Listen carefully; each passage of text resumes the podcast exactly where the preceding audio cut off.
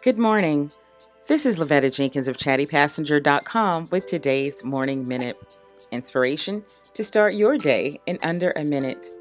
Today's positive thought says, You are far too smart to be the only thing standing in your way.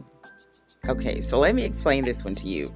I know we all have a way of thinking and planning and, you know, setting up things for the future. But some of us often talk ourselves out of completing those goals or achieving those dreams. Today, I want you to know the only thing stopping you from being who you want to be is you, the way you think, or the way you are going about it.